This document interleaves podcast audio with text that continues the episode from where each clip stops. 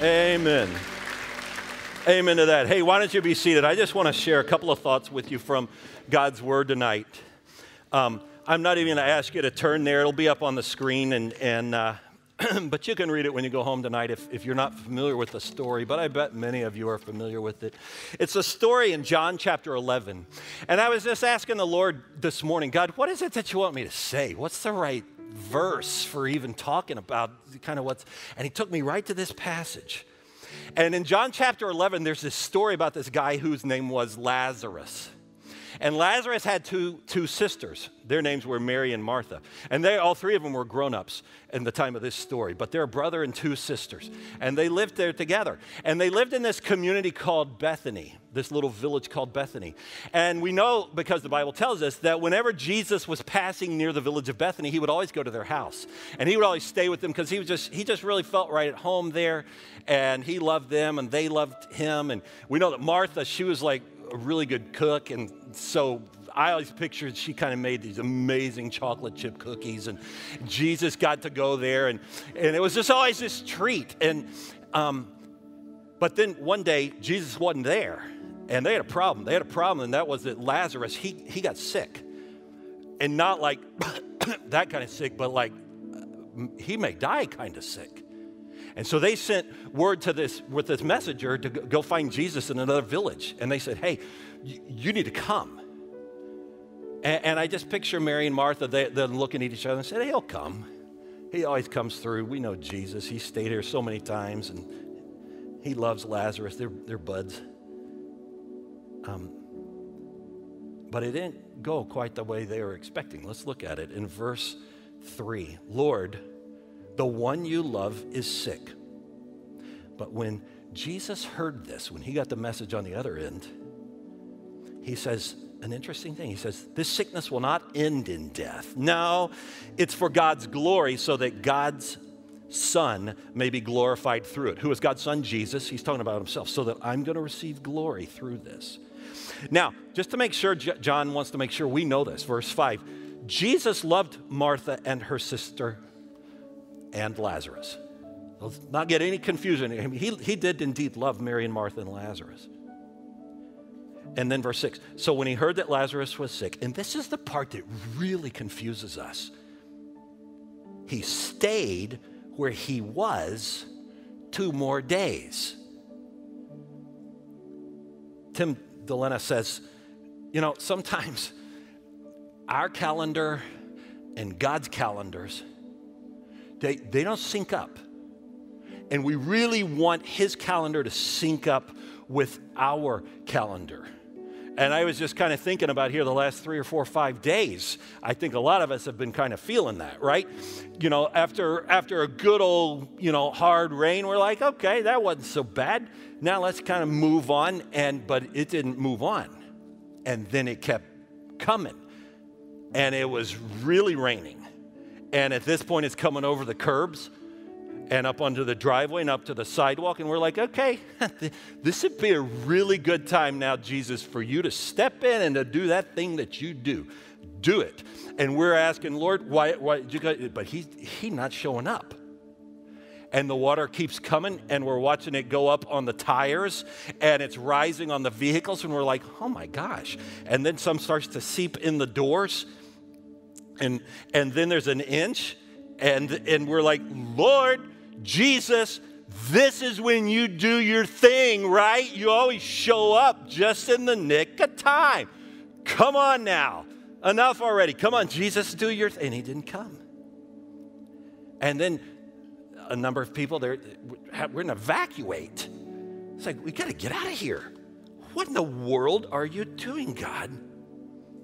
And see, when, when our calendar, when our time schedule doesn't sync up with his, that leads to a lot of confusion and frustration, right? We're like, I don't understand what's good. This didn't go in the way it's supposed to go. And that's how Mary and Martha were feeling. They're like, um, he's dying. We're not talking a head cold here. He's dying. Uh, Jesus, aren't you going to show up? And what, what we want to read, what we wish it said, was back in verse six, and when Jesus heard about his friend Lazarus. Jesus ran to Bethany. He ran as fast as he could run. And just in the nick of time, he put his hands on Lazarus and he said, "Lazarus, you're healed." But that's not what it says. And if you didn't know better, you could almost wonder, did he, maybe did he not love him after all? They just thought he loved him, but he didn't really love him. Imagine what, what was going through Mary and Martha's minds, especially when he did finally show up. And, and especially when they figured out, wait, you got the message and you stayed two more days where you were? Imagine the disappointment. Imagine the feeling of, of betrayal, the letdown, the shock. Jesus, what are you doing?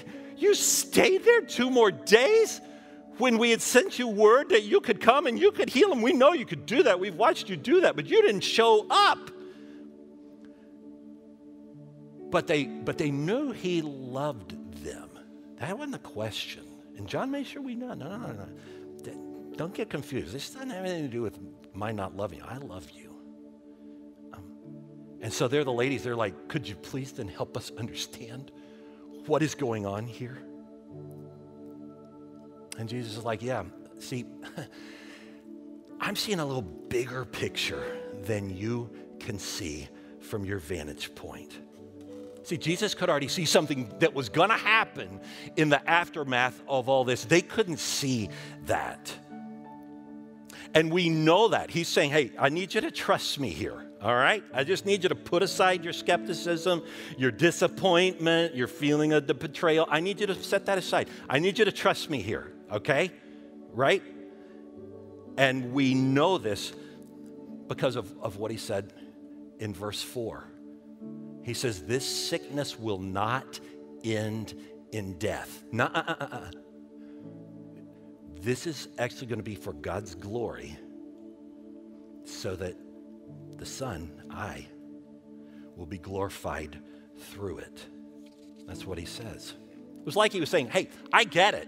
You wanted me to swing in here just in the nick of time, and you wanted me to, to stop the sickness. You wanted me to fix the sickness, right? But not this time. I'm not doing it that way. I did. I do do it that way, many, but that's not this time. I'm not doing it that way. He said, this time I'm letting it go to the worst, the worst possible moment. And what I'm going to do is I'm not going to reverse just the sickness. I'm going to do one better. I'm going to reverse the death. You're getting ready to see one of the best ones I've ever done. Oh, now, you and I, we'd always rather have him come in while we're still just in the sick stage, right? A little bit of swinging in right now would be mighty nice, Jesus. But time, sometimes he says, no, not this time. I'm going to let it go. This time I'm going to wait a couple more days. But it's not because I don't love you. Don't get confused about that. But it's because I'm going to receive glory through what's getting ready to happen. Because I've been watching you. I've been, you know, I know you've been saying I trust you and yeah, you, I believe in you, and, and I, I know that. But I've also been watching you keep your hands pretty good on the steering wheel, you know. And you talk about how you love me and you trust me. and, and uh, But I've been watching, and uh, up to now you've been handling things pretty well on your own. You're kind of fixing all the problems yourself. And But this time I'm, I'm going to let it go. I'm going to let you come to the end of yourself this time.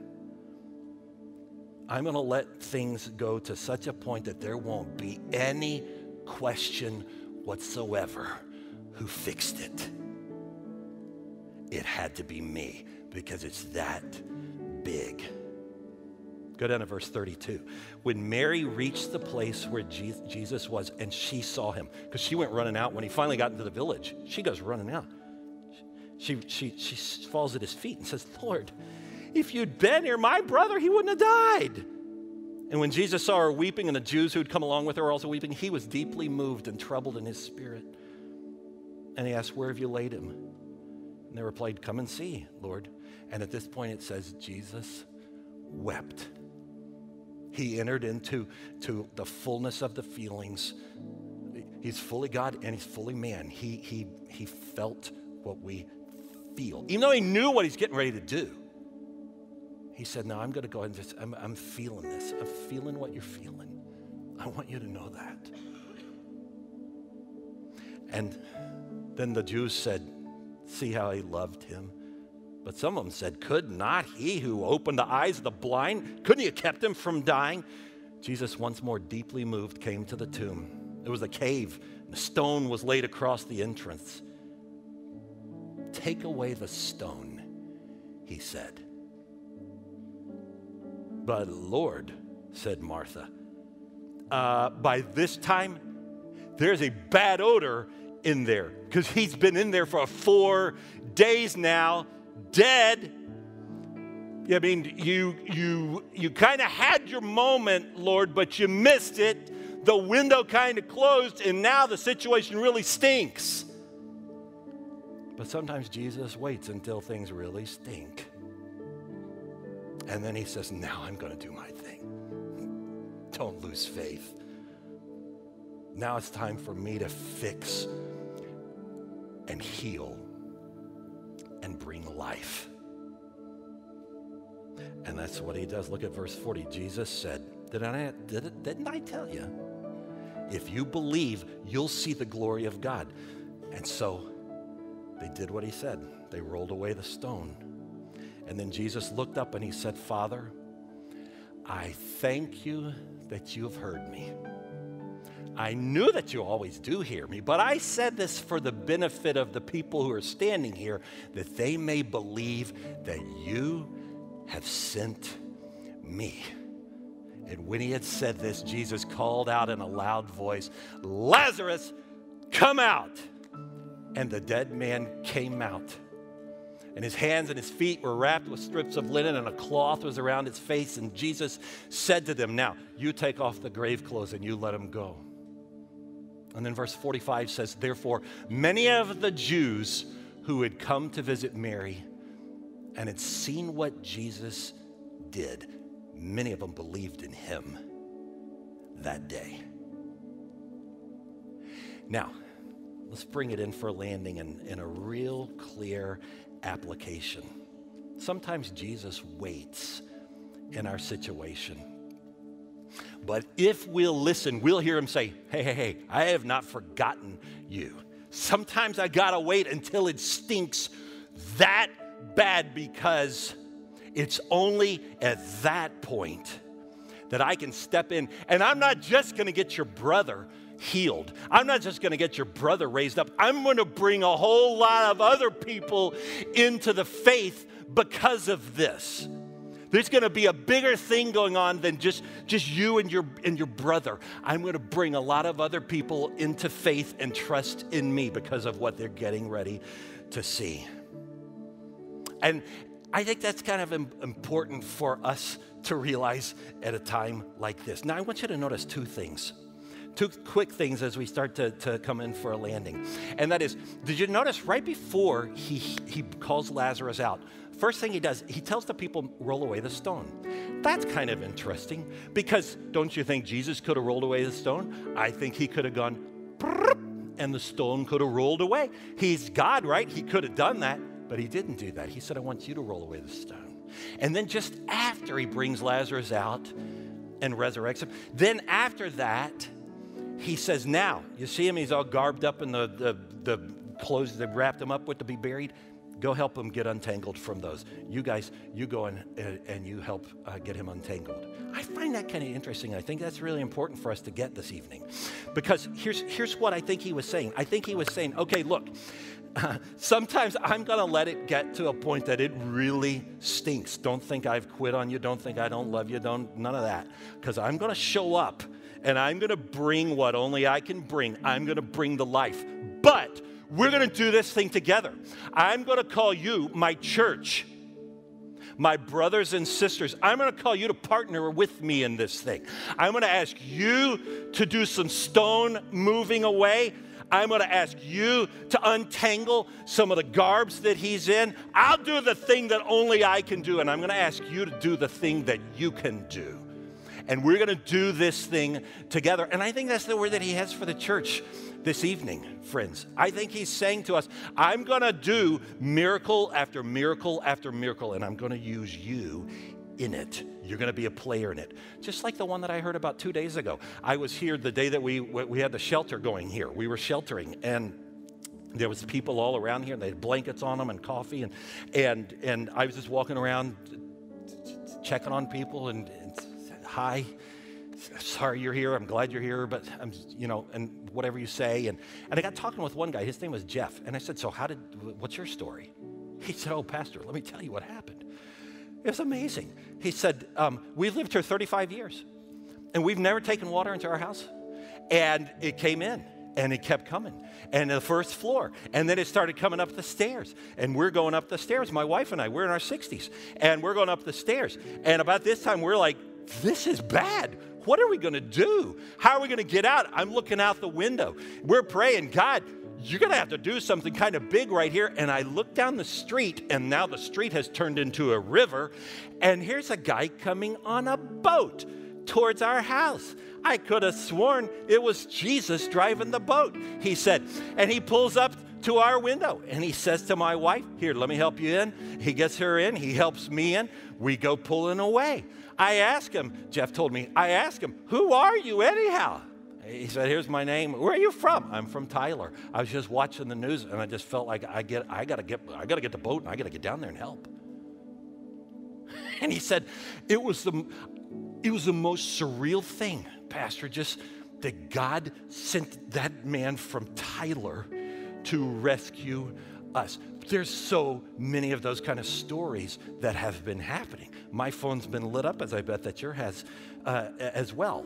In fact, if we had time, we could probably go around and, and be very touched and, and moved for hours if we did the open mic. We don't have time to do that. But but I, I will just tell you just, just one, one last one. And it has to do with the team that went out yesterday. This was a powerful thing. They went out to, to, to start doing the tear out on, on one of our people's homes. And they got it finished. And so they said, well, why don't we go over to this house? They knock on the door. This guy, they, he and his wife, they're not even Christians. They're not even, they don't even know about Jesus and all that kind of stuff. And they don't go to church. And, and they're like, okay, you want to, sure, come on in. So they start doing the tear out and they're serving. And that man asked the team, like, who are you all? And why are you even doing this for us? But thank you. And they said, well, we're Christians and we love Jesus and we're from this church called Faith Bridge, and this is just kind of what we're, we're doing. But, you know, I was thinking about, isn't that, you know, that story touches our hearts, but it also rings a bell of familiarity in our souls, right? Because our God is a God who's always been on a mission to save us. That's why it feels like such a familiar song. I've heard this song before. Yeah, because two thousand years ago, God, looking down upon human creation that he'd made, who all of us had gone astray like sheep. We'd all sinned and rebelled, and we'd shaken our fist at him and said, I'll just live my life, you know, the way I want to live it anyhow. And instead of just wadding up planet Earth and just throwing us away like a paper wad that you throw in the wastebasket, he said, I'm not going to give up on you. I'm going to come and I'm going to live among you. I'm going to send my own son into your broken world, and he's going to live the life of sinless perfection that you can't live. And then he's going to die on the cross for your sake. He's going to take the punishment that you deserve to take.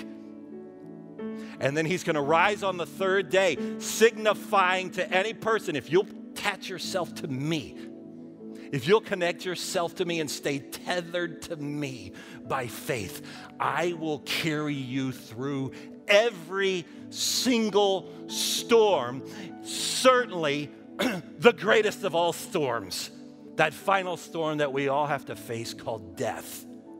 He says, I'm going to take you through that to life. And so, friends, we're going to be the body of Christ. We're going to roll up our sleeves.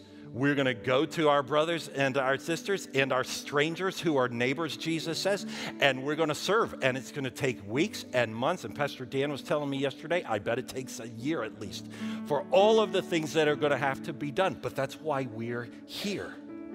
And so it occurred to me, we're going to have to have extra sustenance. And so we're going to come to the Lord's table uh, because he gave us this great symbol. He, he, he said, now, here's the deal. From time to time, you're going to like forget this message, but I don't want you to forgive it, forget it. I'm going to leave you a very tangible, like you can even do it with your with the other senses. I'm going to leave you something to just access everything that we've talked about, the mission that I came on. And he took the bread that night and he broke it and he said, now this, from now on, this represents my body, which is broken for you. And he says, and this is my blood, which is poured out for you for the forgiveness of your sins. And I want you to drink it when you come together. And you're going to have some spiritual sustenance from coming and remembering what I've done, which then will propel you out to be who I've called you to be, so that we can do the miracles I have in mind that we're going to do, because my name is going to be made great in the city of Houston because of this. And so before we come and have the Lord's Supper, why don't we just pray together. Lord Jesus, thank you. Thank you that your timing is always perfect, even though it sometimes does not make sense and certainly doesn't sync up with our timing. And it's easy for us to get frustrated and confused and bitter and, and, and all in the midst of it. But all along you're saying, wait a second, I'm still in control. And I'm going to do even something bigger than what you might have wanted. And so I need you to step into seeing things through my lens, the lens of faith. So Jesus, would you help us to be your people, to turn our eyes to you? If you're here today and you haven't ever even said yes to Jesus in the first place, right now, why don't you just quietly, you just say, Jesus, I want you to come into my heart. I want you to live inside of me. I need your supernatural power. I need your Holy Spirit working inside of me. And the rest of us, Lord, we just need a, um, a reminder. And that's why we came this evening. Now would you meet with us as we come and have the bread and the cup. You speak to us and, and touch us at our deepest places of anxiety and worry and fear. And so and we pray it all in Jesus' name. Amen.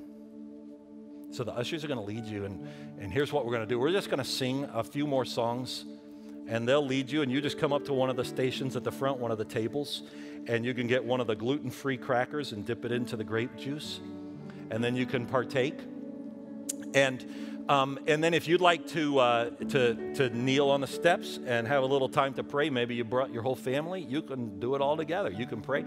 Our uh, prayer partners, they have red shirts on. If you would like somebody to come pray for you or with you, why don't you just kind of hold your hands out or beckon for one of them? They'll be glad to come over in their red shirt and, and just pray for you, whatever you whisper to them that's on your heart and your mind. I'll ask you, why, why don't we not just go barging out the door, but let's kind of finish together. Let's finish strong. And you're going back to your seats because we're just going to sing a couple more songs and then we're going to be done. Then we'll all go out to serve the world um, together. All right? So ushers, you're ready. Let's come and let's do it now.